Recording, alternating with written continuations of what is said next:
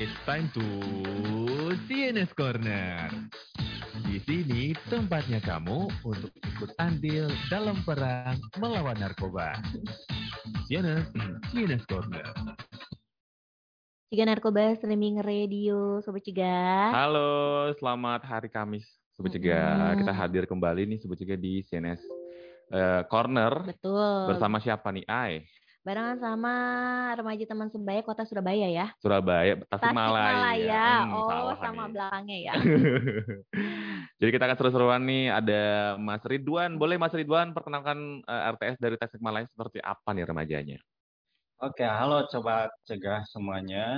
Eh, kami dari BNN Kota Tasikmalaya bersama rekan RTS dari Kota Tasikmalaya. Di sini ada Filia dan Jahia untuk siang hari. Oke, ada Filia dan Jahia ya. Iya, dan mungkin boleh ha- saya hai dulu nih. eh, Filia sama Zahia. Halo kakak. Halo. Filia? Halo, selamat siang kak. Halo, selamat siang Iya, juga. Kita akan oke. seru-seruan ya Sobat Jaga. Jadi kamu yang mau nonton kita boleh di mana tuh, Ai? Di YouTube-nya Cegah Narkoba langsung aja streaming ya, An. Kita Hmm. lagi live di sana atau Betul. bisa dengerin Di rean.id atau juga narkoba.bnn.co.id. Dan buat kamu yang mau nanya-nanya, juga boleh di kolom eh, comment section Mhm, di langsung. YouTube dan juga di WhatsApp kita di 0852 88064. Inkigayo. Not- You ready? Lights, camera, action. I see you looking at my. I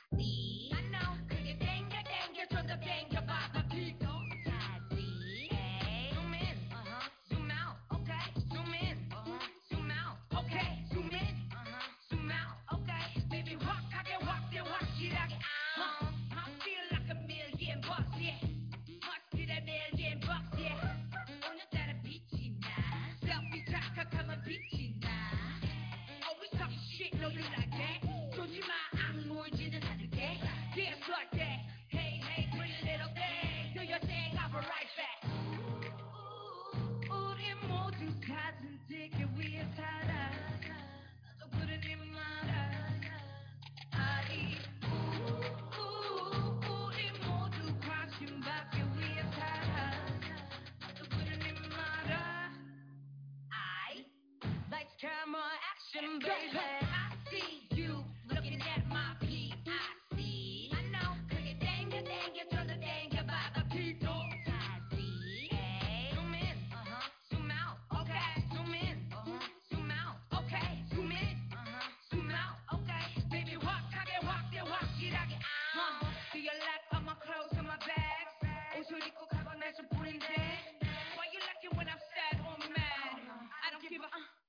bear. Bitch, bitch, not a wish list. Hot, hot, ear pick,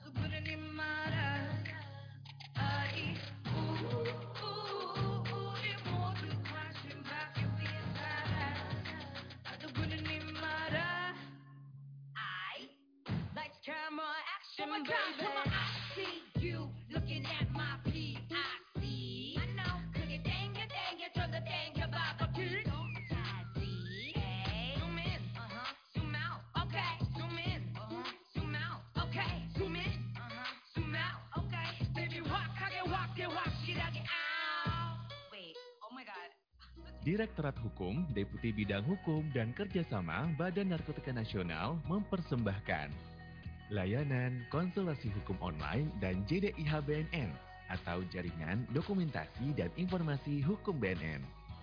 Wadah pendayagunaan bersama atas dokumen hukum secara tertib, terpadu, dan berkesinambungan, serta merupakan sarana pemberian pelayanan informasi hukum secara lengkap, akurat, mudah, dan cepat serta meningkatkan kualitas pembangunan hukum nasional dan pelayanan publik. Layanan ini dapat Sobat Cegah akses melalui bos.bnn.go.id untuk konsultasi hukum secara online dan jdihbnn.go.id untuk jaringan, dokumentasi, dan informasi hukum BNN. Layanan ini dapat diakses serta dimanfaatkan oleh internal BNN maupun eksternal BNN seperti kementerian atau lembaga dan masyarakat umum. Pesan ini dipersembahkan oleh CNS Radio, inovatif, kreatif,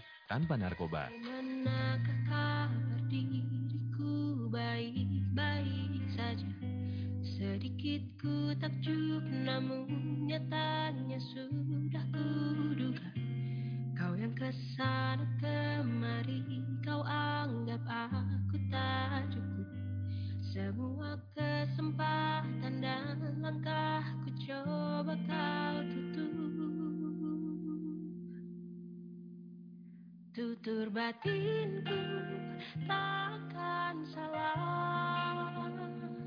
Silakan pergi ku tak rasa kalah. Namun percayalah sejauh mana kau mencari Takkan kau temukan yang sebaik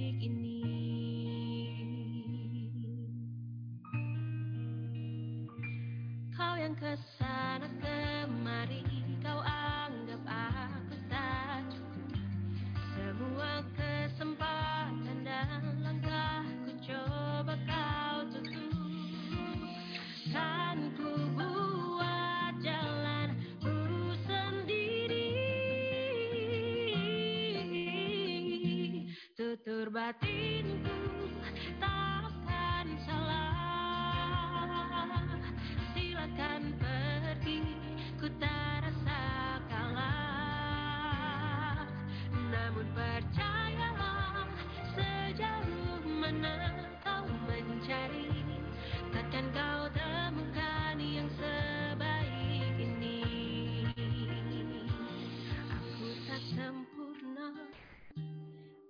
perlu sempurna.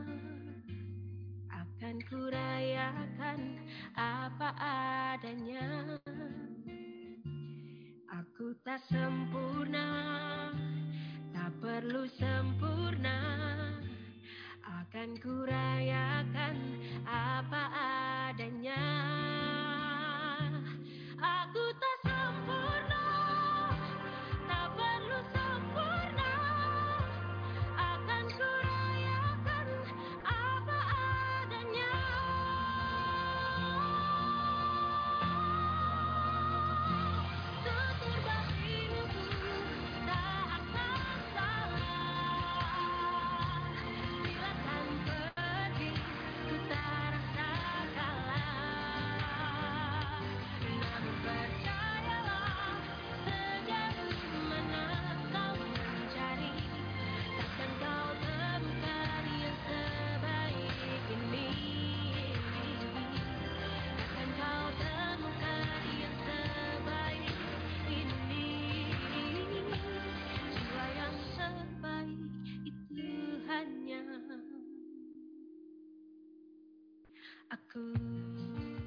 Jika Narkoba Streaming Radio, Sobat juga masih barengan sama Ilham dan juga Ayah di CNS Corner dan juga ada RTS dari BNNK Tasikmalaya. Sobat Betul. juga. Ada Mas Ridwan ya, Iya. terus ada Filia dan Zahia.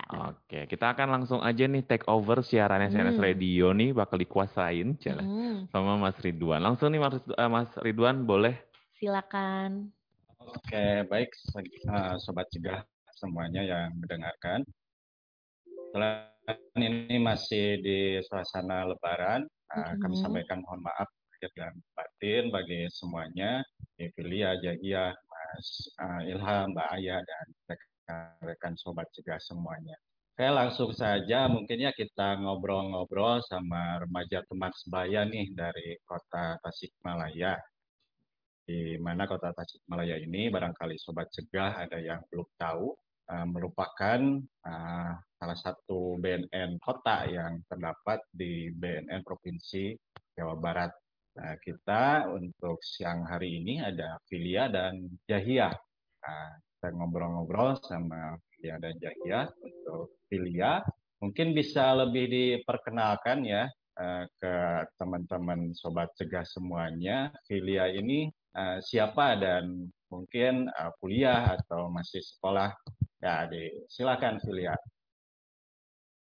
Baik, halo, selamat siang Sobat Cegah, juga kakak-kakak yang ada di CNS Radio dan juga BNN Kota Tasikmalaya.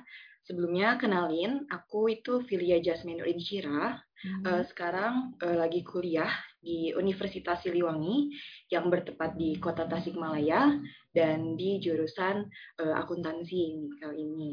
Dan uh, saya juga di sini sebagai duta anti narkotika dari Universitas Siliwangi yang dipilih oleh UKM Kader Anti Narkotika nih. Jadi di Universitas Siliwangi ini ada uh, UKM Kader Anti Narkotika yakni UKM yang berfokus di bidang pencegahan, uh, penyalahgunaan dan penyebaran narkoba uh, khususnya di Universitas Siliwangi namun umumnya juga untuk masyarakat.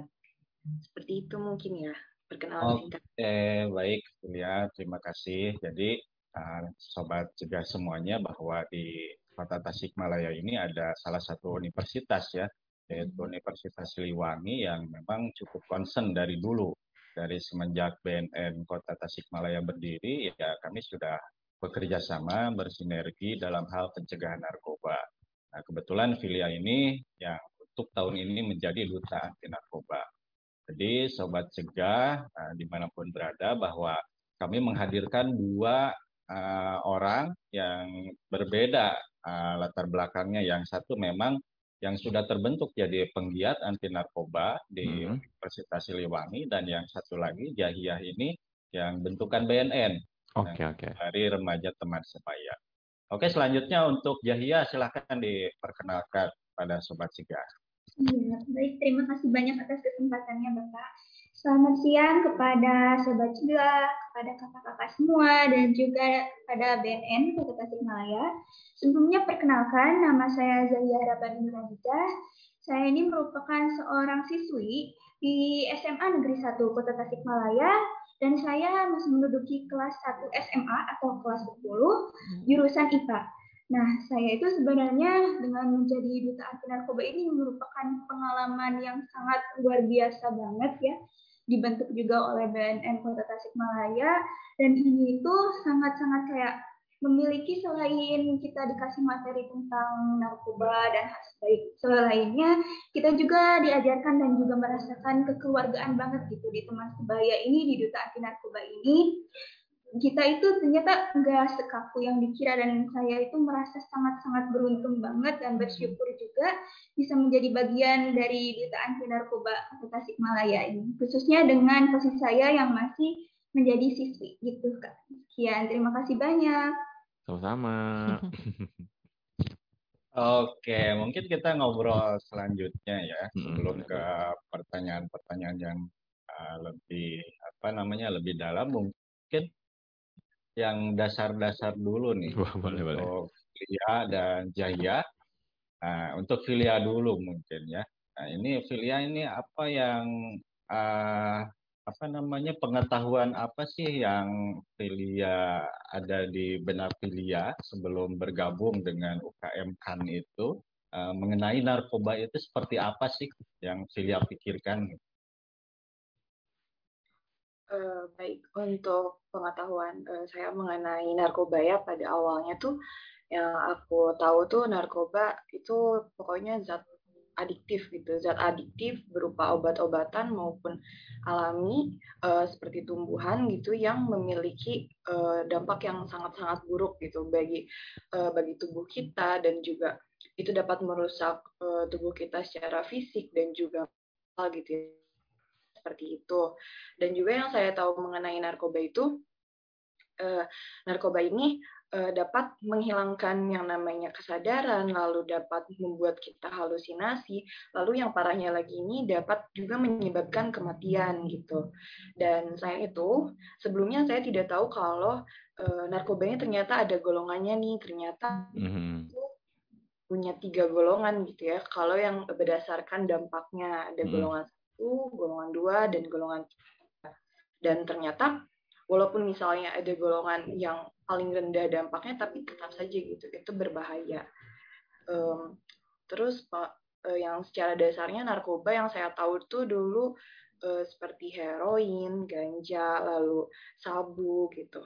Dan tapi sekarang makin banyak ya jenis-jenis narkoba yang kian menyebar di masyarakat. Oke, baik. Berarti yang ada di bayangan Filia itu yang memang narkoba itu sangat merugikan ya bagi kita kalau misalkan disalahgunakan. Tapi sekarang jika udah tergabung di UKM kan, apa eh, ada gak yang Filia ketahui bahwa memang eh, narkotika itu ada manfaatnya juga, tapi di luar dari penyalahgunaan. Nah, itu gimana tuh? eh, dari yang saya tahu sekarang setelah mendalami narkoba itu pada awalnya gitu ada yang sebenarnya harusnya dijadikan obat dan itu pun harus di bawah pengawasan orang yang ahli seperti di bawah pengawasan dokter atau eh, ahli eh, ahli kimia gitu ya. Tapi ternyata sekarang tuh banyaknya disalahgunakan gitu. Padahal awalnya itu niatnya untuk hal yang bermanfaat, namun ketika berlebihan, ketika disalahgunakan, maka baru itu menjadi suatu hal yang sangat berbahaya gitu, Pak. Oke, ya. Nah, itu untuk sobat cegah semuanya ya. Jadi yang ditangani BNN itu memang penyalahgunaan ya, bukan penggunaan. Tapi memang benar yang dikatakan Filia, memang kalau misalkan penggunaan yang sesuai dengan indikasi medis misalkan, yaitu diperbolehkan dan dilindungi oleh undang-undang. Nah, kita beralih ke Jahiyah nih. Jahiyah apa yang eh, Jahiyah ketahui tentang narkoba ya tentunya sebelum nih sebelum uh, Jahia tergabung dengan remaja teman sebaya BNN Kota Tasikmalaya. Eh, hampir sama seperti apa yang dikatakan oleh Kak Filia ya. Dulu sebelum saya bergabung dengan teman sebaya narkoba ini, saya dulu mengiranya narkoba itu hanya memiliki efek buruk gitu bagi kesehatan. Dan ya memang ketika kita dibilang atau diucapkan atau mendengar hal-hal yang bersangkutan dengan narkoba, kita pasti sudah merujuk ke hal-hal yang negatif. Contohnya pergaulan-pergaulan yang tidak sehat, dan orang-orang yang kecanduan, dan juga rehabilitasi contohnya. Nah sebelum saya gabung itu, ya sudah jelas saya pastinya waktu itu belum tahu kalau narkoba itu memiliki manfaat gitu bagi diri seorang. Contohnya memang digunakan dalam medis, dalam takaran tertentu yang pastinya sudah diatur atau sudah ditentukan oleh dokter.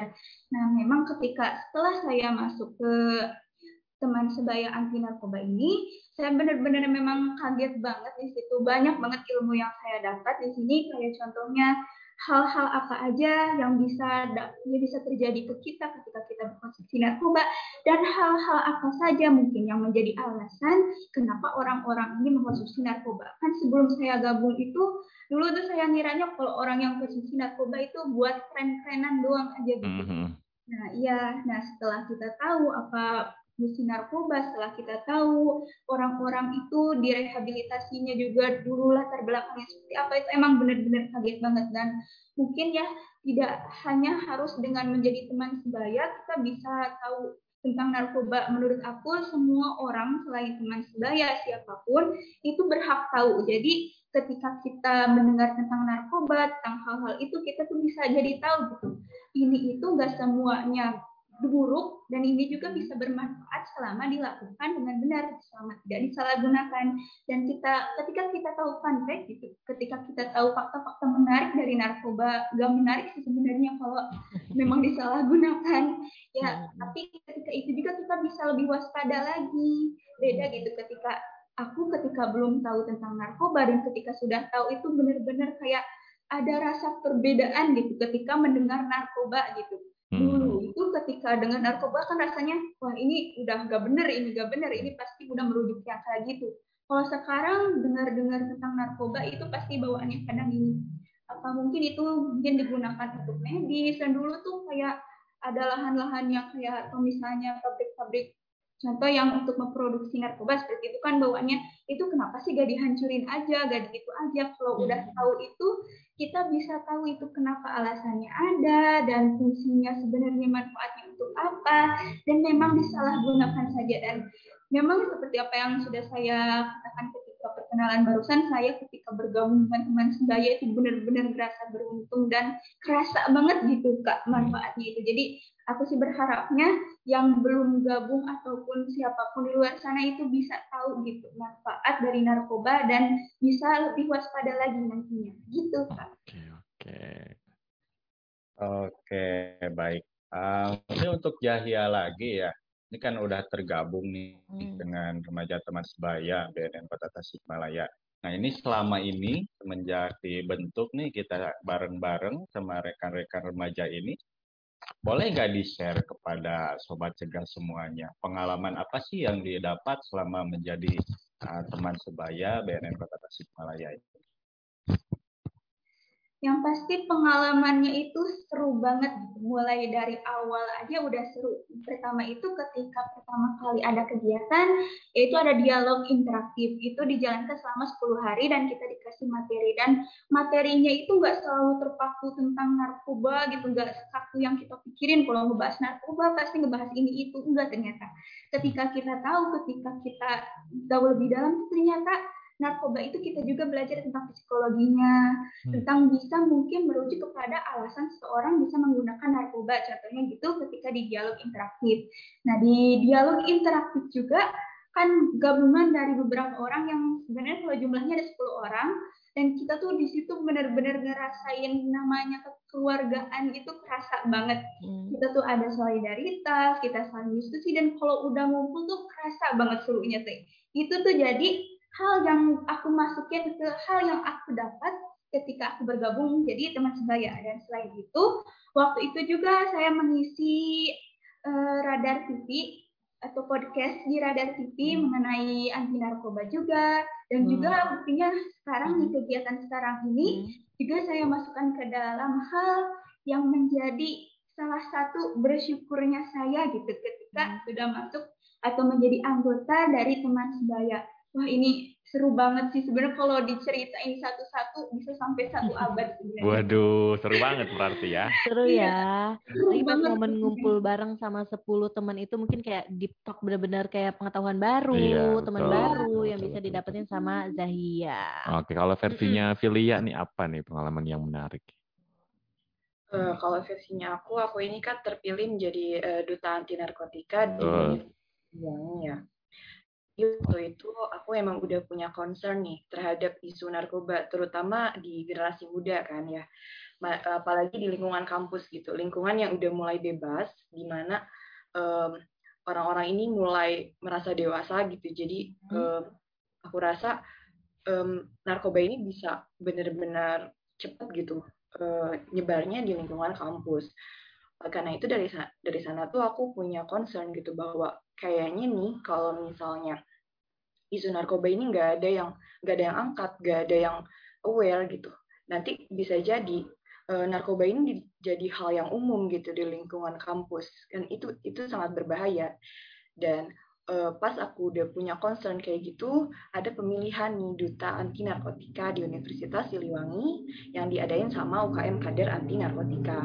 Dari awal juga dari dari aku waktu masuk waktu masuk ke Universitas Siliwangi ini aku udah lihat bahwa oh ternyata di Universitas Siliwangi ini ada UKM Kader Narkotika itu banget karena waktu aku SMA aku belum pernah nemu organisasi yang berkaitan dengan kenarkotikaan. Pas eh, lihat di universitas, oh ada nih ternyata organisasi yang eh, eh, berkegiatan gitu bergerak di bidang kenarkotikaan. Akhirnya pas ada pilihan duta anti narkotika aku ikut dan di sana benar-benar pengalamannya itu karena sebelum benar-benar nggak pernah kepikiran buat jadi duta gitu.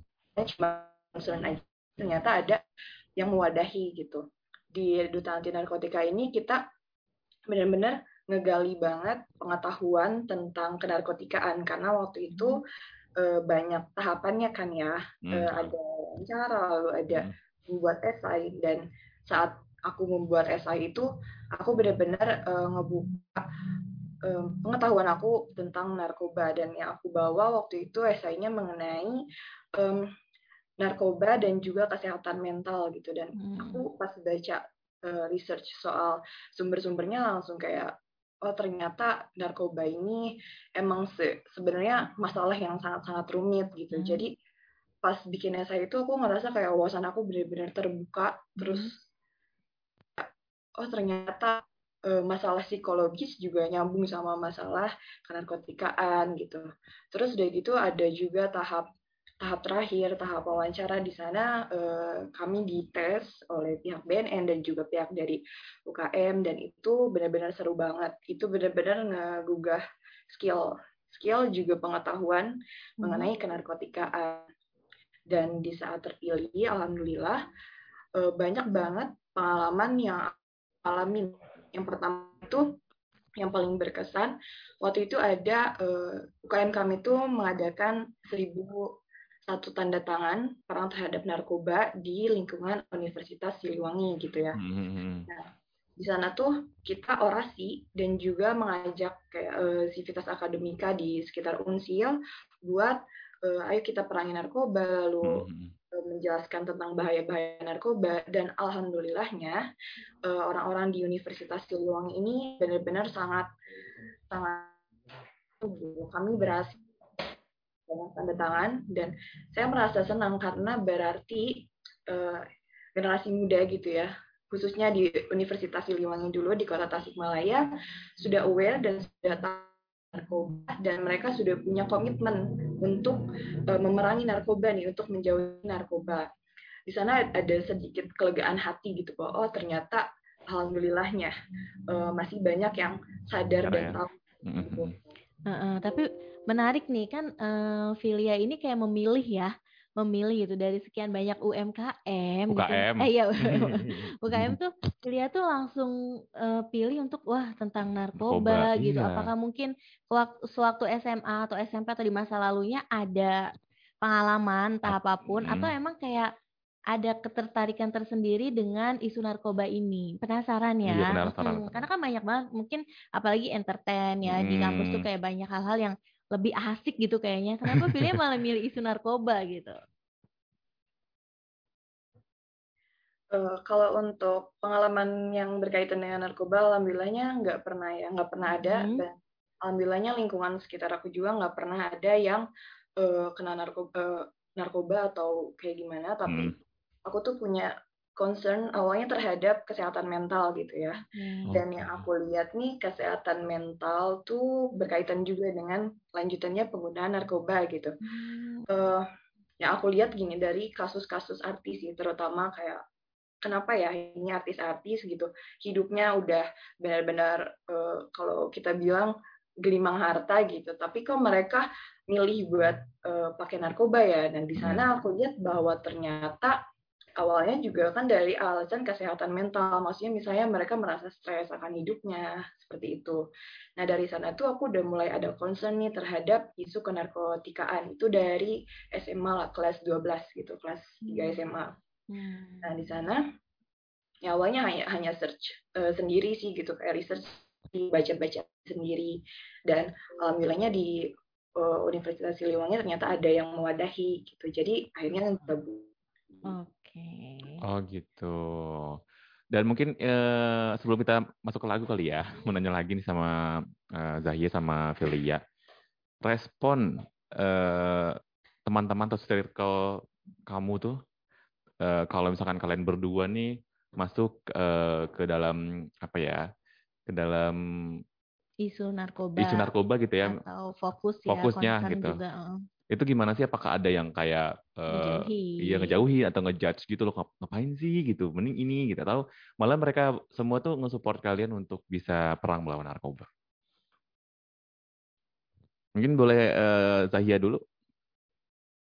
Kalau respon dari lingkungan sekitar saya, terutama kayak teman, keluarga, dan yang dekat-dekat itu alhamdulillah bagus banget, Kak. Hmm. Jadi kayak aku tuh senang ketika mereka tahu aku udah jadi duta anti narkoba tuh kadang mereka tuh datang-datang nanya-nanya tentang narkoba dan kadang kayak ya kalau misalnya kayak narkoba-narkoba ini tuh dampaknya apa sih? Terus kayak emang hal apa sih? Terus kayak pergaulan apa aja terus punya pengalaman itu gak jadi ketika aku udah masuk ke lingkungan duta anti narkoba itu Hmm. mereka tuh sal- ketika mendekati emang suka saling nanya-nanya gitu. Dan aku pun jadi ngerasa ya memang ini salah satu cara aku untuk menyalurkan informasi ketika aku jadi duta anti narkoba, contohnya ketika dialog interaktif dan Mhm. fungsi dari duta juga kan menyalurkan dan Mhm. alhamdulillah juga nih teman-teman akunya juga bisa nerima aku dengan baik. Jadi cara aku menyalurkan aja kadang sudah mereka minta duluan sebelum aku salurin gitu informasinya tuh. Jadi aku Oke. seneng banget respon ya apa keluarga apalagi keluarga tuh kayak sampai kayak ke keluarga-keluarga besar itu kayak seneng gitu wah dari Wow. dari kita nih iya Support, iya, iya. soalnya kan ya gimana ya aku aja seneng gitu Bangga ya. heeh. iya Bangga. Lebih ke bangga sih. alhamdulillah oke. banget ya gitu Kalau misalkan eh, Filia sendiri nih, Alhamdulillahnya teman-teman di sekitar benar-benar suportif sih. Hmm. Dan karena mereka juga udah tahu ya Hmm. isu narkoba dan mereka juga udah tahu gitu basic dari bahaya narkoba. Jadi alhamdulillahnya mereka benar-benar eh, sangat support gitu dan bahkan kadang ya sama seperti ke Kak Hia eh, nanya soal beberapa info-info soal narkoba yang emang mungkin belum umum gitu. Dan kadang aku sebisanya yang jawab. Dan kalau keluarga juga alhamdulillah sangat-sangat support karena alhamdulillah di lingkungan sekitar aku pertemanan juga keluarga alhamdulillah belum pernah dan nggak pernah ada yang em, berkaitan dengan narkoba gitu. Oke, ini udah semakin panjang ya, A. dan makin seru juga. Makin seru bisa-bisa di segmen Ya. pertama langsung jam 3 Mungkin kita bisa lanjut nanti ya, Iya, kita- habis lagu beberapa lagu dulu nih yang kita putar ya. Jadi Makanya- kamu jangan lupa untuk eh, nanya-nanya nih ya, mungkin Betul. sama Mas Ridwan mau nanya nih Boleh. gitu ya dari BNK Tes Kemalayanya atau mungkin dari RTS-nya. Jadi kamu jangan lupa streaming terus ya, Sobat Cegah. War on Drugs. War on drug, war on drug, war on drug, war on drug. This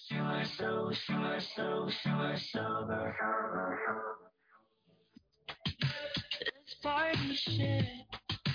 Wish we could dip. Go anywhere but here. Don't take a hit. Don't kiss my lips.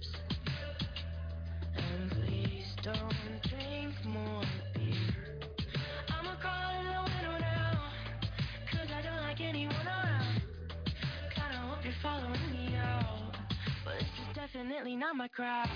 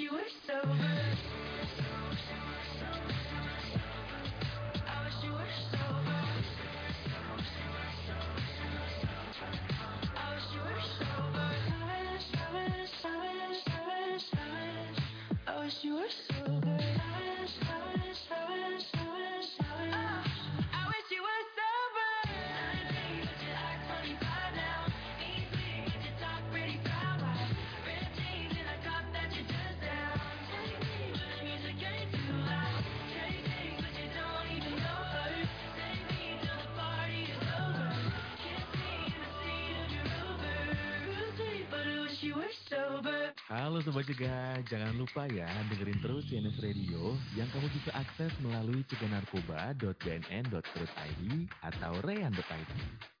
Dan kamu bisa download aplikasi CNS Radio di Google Play Store untuk pengguna Android dan TuneIn Radio untuk pengguna iOS. Caranya cari keywordnya CNS Radio. Yuk, ajak teman-teman kamu untuk download aplikasinya dan dengarkan terus CNS Radio. Juga narkoba streaming radio, benar banget dengarkan terus CNS Radio ya. Dan kalau Yes. mungkin kamu belum punya aplikasinya bisa di-download ya untuk pengguna iOS di TuneIn Radio Betul. atau pengguna Android langsung aja cari aplikasinya di, Di Google Play Play Store. Store. Dan kita lanjut lagi nih. Kita lanjut Lanjut. serahkan ke Mas Ridwan untuk ngomong atau eh ngomong Ngobrol. ngobrol bareng sama Filia dan Zahia. Oke, makasih Mbak Aya dan Silham. Sobat cegah semuanya kita lanjut lagi nih tanya-tanyanya ke Filia dan ya. Ini untuk Yahya terlebih dahulu nih. Mungkin uh, di lingkungan ya siapa tahu misalkan ada nih yang memang sudah terlanjur jadi penyalahguna. Nah, ini tahapan-tahapannya untuk membantu mereka agar terhindar dari penyalahgunaan itu yang Yahya ketahui itu seperti apa? Bisa diceritakan. Ya, izin menjawab ya Bapak. Mungkin dari awal kita harus cari tahu dulu apa alasan dia menggunakan narkoba terlebih dahulu. Jadi kita ketika kita sudah tahu alasannya, kita sudah tahu bagaimana cara meluruskan permasalahannya, kita bisa bawa dia ke rehabilitasi yang pastinya. Nah, di rehabilitasi ini memang tempat yang paling akurat sebenarnya untuk mengobati yang pecandu-pecandu narkoba seperti itu, Pak. Dan yang mungkin apabila gitu, apabila si pecandu ini sudah misalnya sulit untuk atau tidak berkeinginan untuk direhabilitasi memang di sini kesulitannya itu.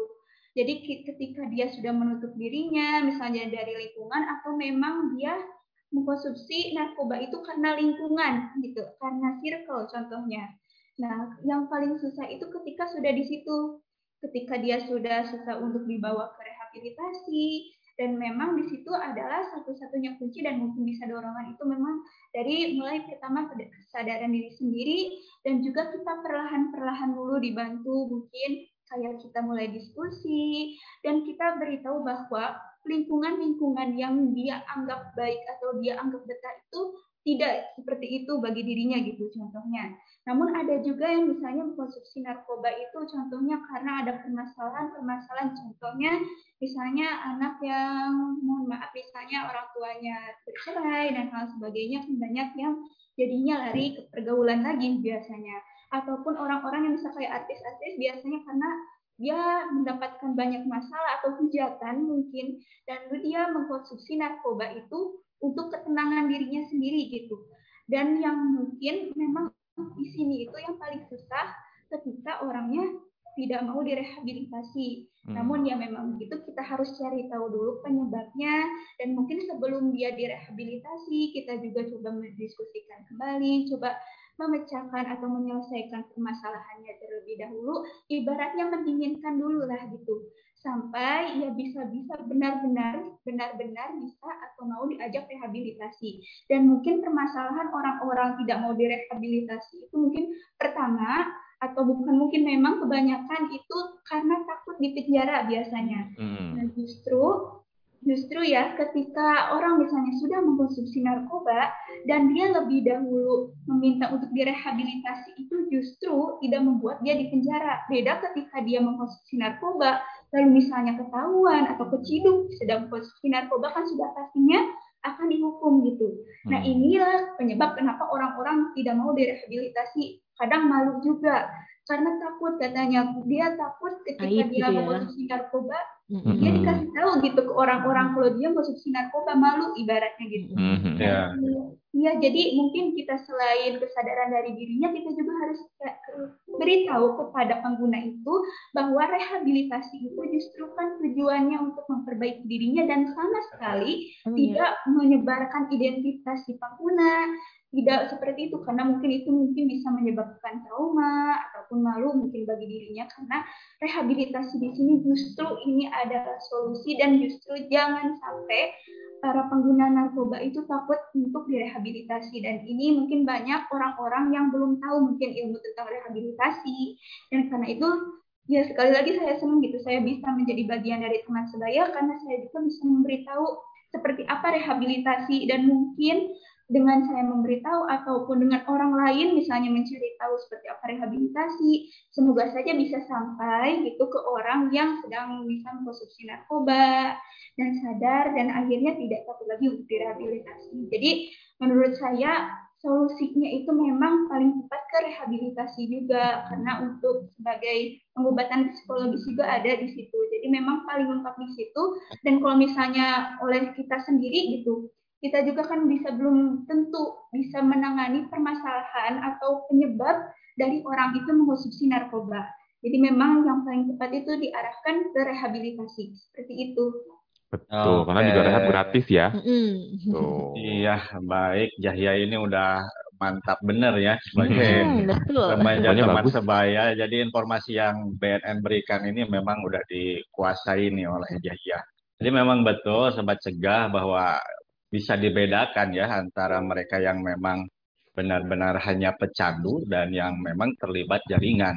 Jadi yang memang hanya pecandu atau korban penyalahgunaan narkoba itu ya harusnya direhabilitasi untuk dipulihkan dari eh, ketergantungan akan narkobanya. Nah, untuk Filia, eh, silakan. Gimana nih yang tadi pertanyaannya sama? Eh, baik, kalau untuk misalnya ada di sekitar aku yang udah terlanjur mengonsumsi narkoba, eh, yang pertama aku lihat dulu itu di bawah umur atau umurnya sudah legal. Kalau misalnya yang masih di bawah umur, mungkin aku bakal kasih tahu, bukan kasih tahu, mengkomunikasikan gitu ke keluarganya terlebih dahulu. Karena apa? Karena yang aku rasa bahwa anak di bawah umur ini masih menjadi tanggung jawab orang tua gitu. Jadi menurut saya eh, yang paling tepat yang pertama adalah mengkomunikasikan dulu dengan keluarganya. Lalu yang pastinya karena aku nggak punya wewenang untuk melakukan apa pun terhadap eh, pecandu atau penyalahguna, jadi pastinya eh, mem- me- membawa gitu ya, membawa ya ke BNN karena kan kalau di BNN ini udah ada SOP tertentu gitu ya untuk eh, menghadapi orang yang eh, memang sudah terlanjur mengonsumsi atau penyalahguna atau eh, mencandu narkoba. Karena di BNN itu kan ada awalnya ada tes dulu ya, tes asesmen lalu eh, rehabilitasi dan aku rasa hal yang paling tepat untuk orang yang udah menggunakan narkoba memang eh, menyerahkan diri gitu ke BNN untuk kemudian eh, dites lalu ditindaklanjut dengan profesional gitu. Sedangkan kalau misalnya dia udah eh, umurnya sudah legal misalnya, eh, aku rasa aku bakal eh, encourage gitu atau ngasih tahu dia buat eh, ayo kita ke BNN aja kita eh, misalnya kita menyerahkan diri gitu. Kamu menyerahkan diri karena di sana tuh nggak akan semenyeramkan itu gitu. Nanti dites lalu nanti direhabilitasi. Dan sebagai misalnya misalnya aku sebagai teman ini kita ngasih tahu gitu fakta-fakta sebenarnya di BNN itu di kayak gimana sih dan nggak seseram itu. Kita kasih fakta tentang rehabilitasi kita kasih fakta bahwa kalau misalnya eh, menggunakan menyalahgunakan mencandu kamu bakal direhabilitasi gitu. Eh, dan dengan kita memberikan pengetahuan ke dia mengenai rehabilitasi eh, aku harap misalnya orang tersebut itu jadi mau gitu untuk direhabilitasi dan gak menutup eh, dirinya dan kalau misalnya dia terlambat gitu untuk direhabilitasi kita biarkan begitu saja takutnya gitu. Nanti malah makin kecanduan gitu. Jadi saya rasa yang paling tepat itu eh, ke BNN karena di BNN udah ada SOP tertentu gitu untuk menghadapi orang yang memang sudah terlanjur mengkonsumsi gitu. Oke, baik. Untuk Filia, makasih. Eh, selanjutnya ini misalkan BNN ini kan ada beberapa program ya yang menyasar ke rekan-rekan remaja. Nah, boleh nggak dikasih masukan ke kami? Nah, metode seperti apa nih yang harus dilakukan oleh BNN biar lebih menyentuh lagi nih, biar Hmm. lebih masuk lagi ke eh, teman-teman remaja ini. Betul, betul. Mungkin untuk Dulu Jahya yang dulu. menjawab. Ah, dulu aja. Boleh, untuk jadi saya sebenarnya sejauh ini setelah menerima beberapa masukan dari kepada saya gitu dari Hmm. orang Hmm. tua, tentunya seperti keluarga dan juga misalnya teman-teman gitu. Jadi menurut saya program yang bisa disalurkan kepada kita sebagai teman sebaya dan juga dari teman sebaya kepada orang-orang misalnya kepada masyarakat seperti ini. Misalnya kita membuat program yang di mana si teman sebaya ini bisa dapat menjadi lebih diakui oleh masyarakat terlebih dahulu. Misalnya itu. Contohnya kita juga kan bisa program seperti saya pengennya tuh ada misal kunjungan ke markas pusat BNN gitu, hmm. BNN Republik Indonesia contohnya. Karena di situ kan menyimpan banyak sekali informasi-informasi dan dengan lengkap. Jadi ketika orang lain atau masyarakat bertanya kepada kita tentang hal-hal mengenai narkoba, kita sudah tahu secara lengkap.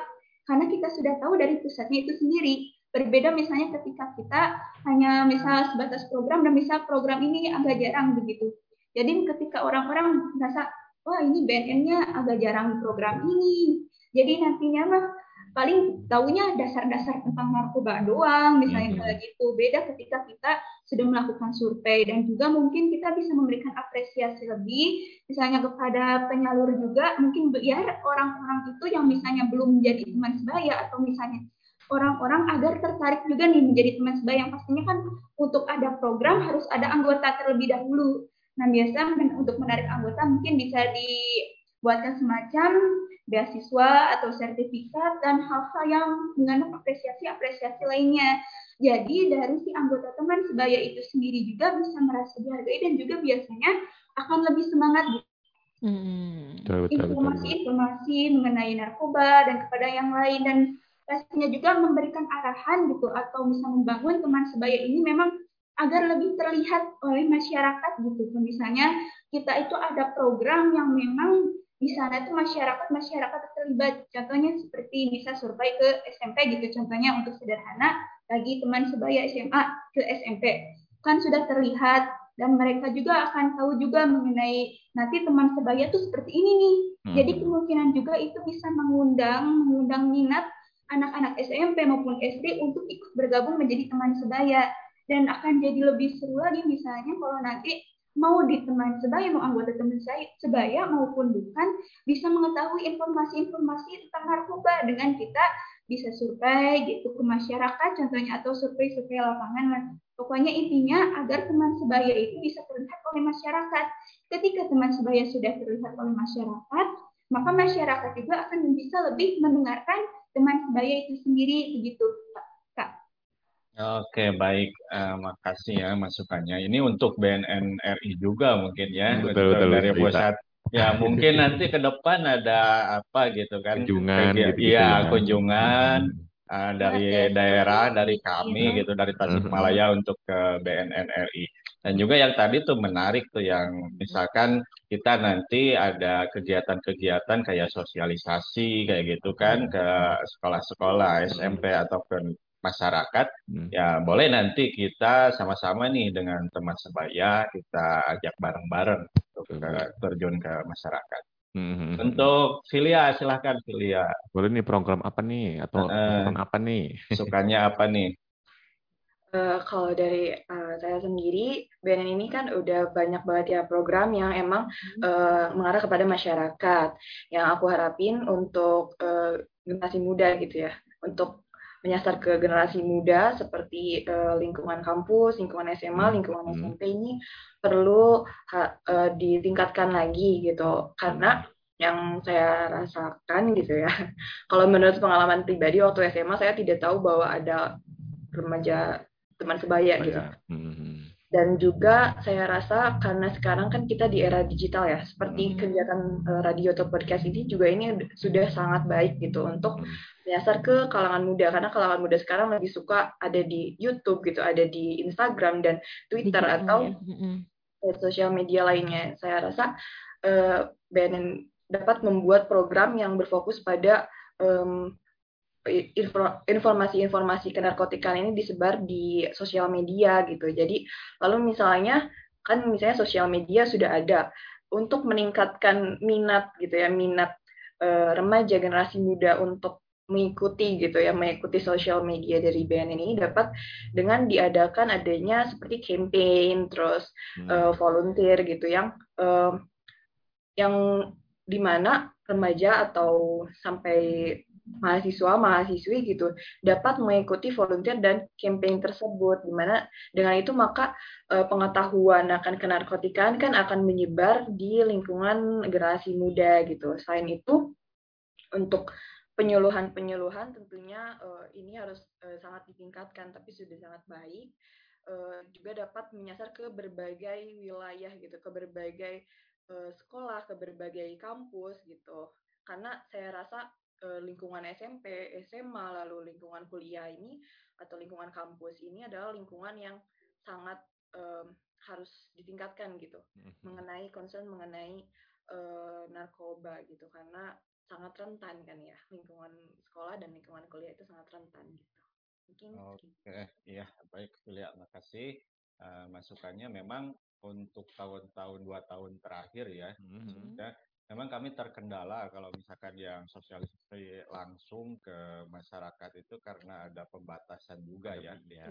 Nah, ah, ah, tapi kami memang tidak ah, kehabisan cara nih kita gunakan ah, acara-acara ya seperti ini gitu kan podcast kemudian live streaming dan kemarin juga kan Jahya ah, diundang podcast jadi ah, RTS ini udah mulai terkenal nih di Mhm. Tasikmalaya banyak yang Iya. mengundang juga Mm, mm, Eh, nanti mungkin ke radio-radio lokal di Tasikmalaya juga ya kita ini apa eh, bisa dilakukan podcast-podcast eh, seperti ini talk show gitu kan. Oke, Kayak oke. gitu. Nah, mungkin ya untuk ah Mas Ilham harapannya. dan Mbak Ayah silahkan Hmm. kalau misalkan mau ada yang ini ditanyakan. lebih ke ini sih eh, apa sih suka banget nih sama Hmm. harapan-harapan anak muda untuk BNN sendiri ya karena kan kita butuh nih suara-suara anak muda untuk Betul. eh, BNN ke depannya seperti apa. Rasanya langsung pengen ngejalanin program-programnya ya. Ya. Tapi memang nggak nggak semudah itu. Tapi kan ini memang dari mereka untuk mereka juga gitu Betul. informasi ataupun ide-idenya. Mm-mm. Dan kita masih ada satu Segmen closing lagi ya. ya. Jadi kamu sobat juga jangan lupa untuk dengerin terus CNS Corner Hmm. dan juga yang mau nanya boleh nih masih ada eh, terakhir Boleh, ya. Mm. Masih bisa langsung komen di live YouTube kita di Cegah Narkoba atau mungkin bisa WhatsApp di 0852 88064.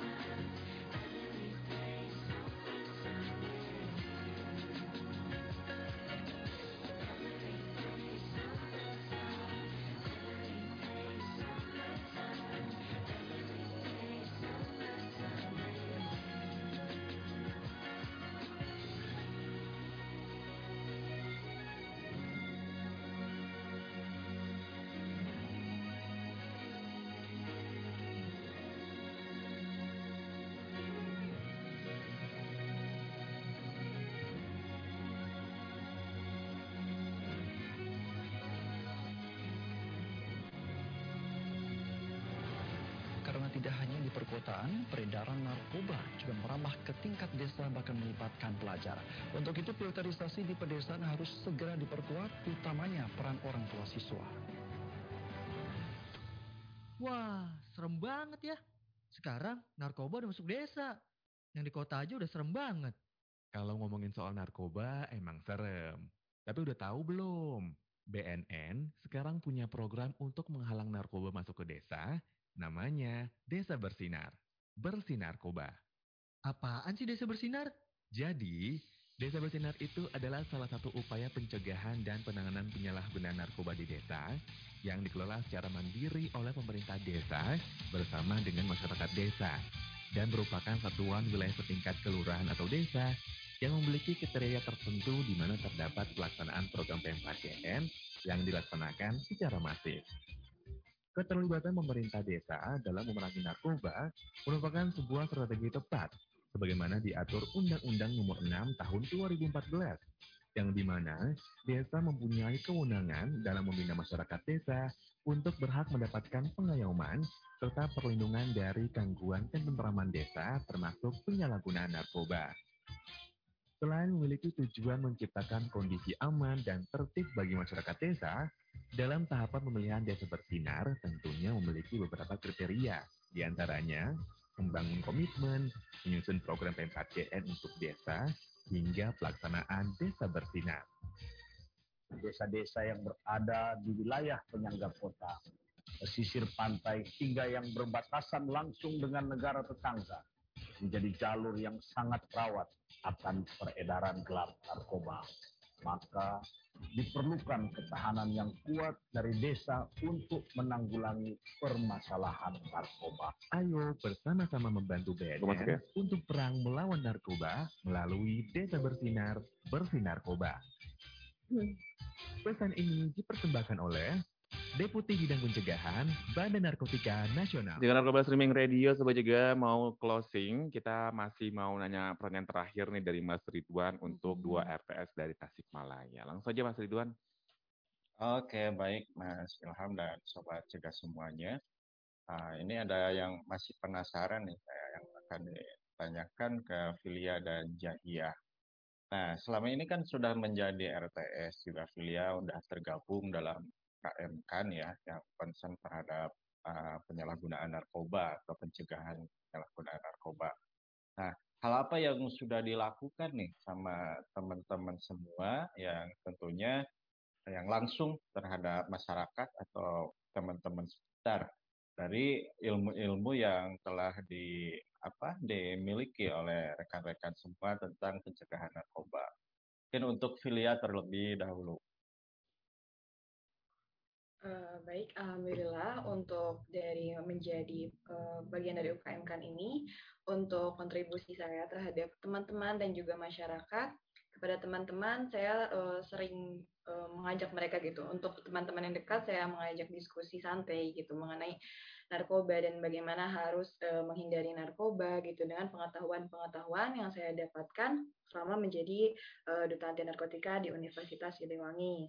Selain itu kontribusi eh, dari eh, kami UKM kan juga kami sering eh, turun ke masyarakat seperti eh, kemarin baru melaksanakan sebuah kajian umum yang di yang mengangkat tema mengenai dampak narkoba terhadap kesehatan mental yang mana eh, di sana juga merupakan eh, kegiatan yang menyasar kepada eh, masyarakat umum. Eh, di sana kita membawa pemateri dari pihak BNN dan pihak psikolog gitu. Lalu selain itu juga eh, kita sedang menggarap eh, banyak program ke depannya yang akan turun langsung ke masyarakat seperti program pengabdian masyarakat, program Hari Anti Narkotika, lalu dan ba- masih banyak program-program dari eh, UKM Universi- eh, kan Universitas Siliwangi untuk eh, terus serta ke masyarakat. Selain itu juga UKM kami dan termasuk saya aktif untuk membagikan poster-poster atau infografis mengenai narkoba, mengenai bahaya narkoba, mengenai jenis narkoba kepada masyarakat yang eh, kita berfokus di sosial media pula. Gitu. Oke, oke. Oke, baik. Untuk Jahia sendiri, bagaimana nih? baik dari semenjak awal pertemuan teman sebaya yaitu melalui dialog interaktif. Kalau peran dari saya sendiri ya karena saya mungkin masih SMA juga dan masih sederhana dan belum berhak untuk mengadakan suatu acara tertentu. Jadi mungkin saya mungkin berkontribusinya dengan cara sederhana yaitu melalui orang-orang terdekat terlebih dahulu menyalurkan informasi-informasi terkait narkoba dan cara pencegahannya dan fakta-fakta yang orang-orang belum ketahui, yang banyak belum ketahui tentang narkoba, seperti yang sudah saya bilang sebelumnya, seperti bahwa narkoba itu memiliki manfaat. Karena kebanyakan dalam materi-materi dan pembelajaran seperti itu, narkoba hanya disebutkan sebagai zat berbahaya. Seperti Betul. itu kan. Nah itu terkadang yang saya suka itu dan yang membuat saya senang itu justru orang Hmm. terdekat saya yang lebih dahulu bertanya gitu, yang penasaran dan saya itu Hmm. merasa wah seru nih, asik nih. Jadi mereka juga ketika aku sampaikan materi, ketika saya sampaikan materi, me- mereka juga gak akan merasa canggung atau merasa kayak gak nyaman merasa Ngobrol jenuh. santai ya. Mm-mm. Ya, jadi ketika mereka saja sudah antusias untuk mendengarkan informasi tentang narkoba, maka kitanya juga enak gitu untuk menyampaikan dan juga waktu itu mungkin tidak secara langsung tapi melalui radar TV. Nah di radar TV ini juga pastinya kan terhubung melalui masyarakat kepada masyarakat masyarakat khususnya di Tasikmalaya dan dengan itu juga saya berharap dengan saya bisa menyampaikan saran, menyampaikan hal-hal atau informasi-informasi tentang narkoba dan narkotika dan hal-hal seperti itu bisa tersalurkan ke masyarakat melalui itu.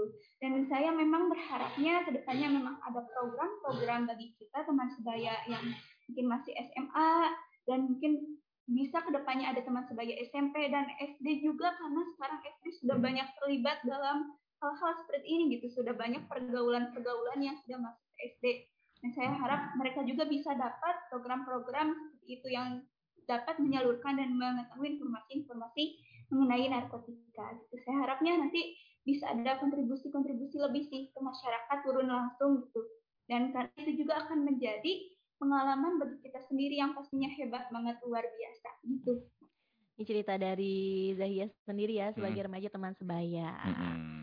Oke, udah jam 3 juga ya Am, lewat malah Betul. dua menit nih. Terima kasih nih udah sharing-sharing ya. Heeh. Zahia yang semangat banget nih Mm-mm. untuk bisa perang melawan narkoba juga. Terus juga ada Filia yang juga Dengan mahasiswa program-programnya. program-programnya dan juga Mas. Ridwan yang juga udah mempertemukan kita berdua barengan sama RTS dari Tasikmalaya ini Sobat Cegah. Jadi terima kasih juga Sobat Cegah udah dengerin kita dan terima kasih Mas Ridwan udah sharing-sharing sama kita berdua. Oke, baik. Terima kasih juga Mas Ilham dan Mbak Aya. Mm-mm. Mm, Terima kasih juga untuk eh, Zahia, Zahia, Filia, juga Sobat Cegah ya, yang udah Sukses. nonton di YouTube maupun yang dengerin di CNS Radio. Tuh, sehat-sehat selalu. Kita Betul. berdua pamit and see you. Bye-bye. It's time to CNS Corner.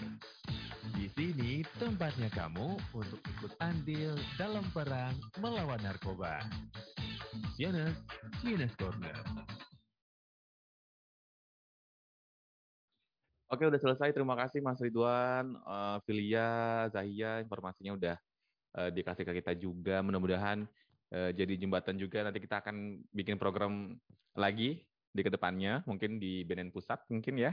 Iya, baik tuh Mas Ilham tadi yang usulannya ya. Jadi Boleh nanti di ada ceritanya lah ya. Ah, ah, continue gitu kan, nggak Continue pasti. sekarang pembentukan, terus ah, ada lagi gitu kan kelanjutannya program apa dari pusat. Pasti, pasti, pasti.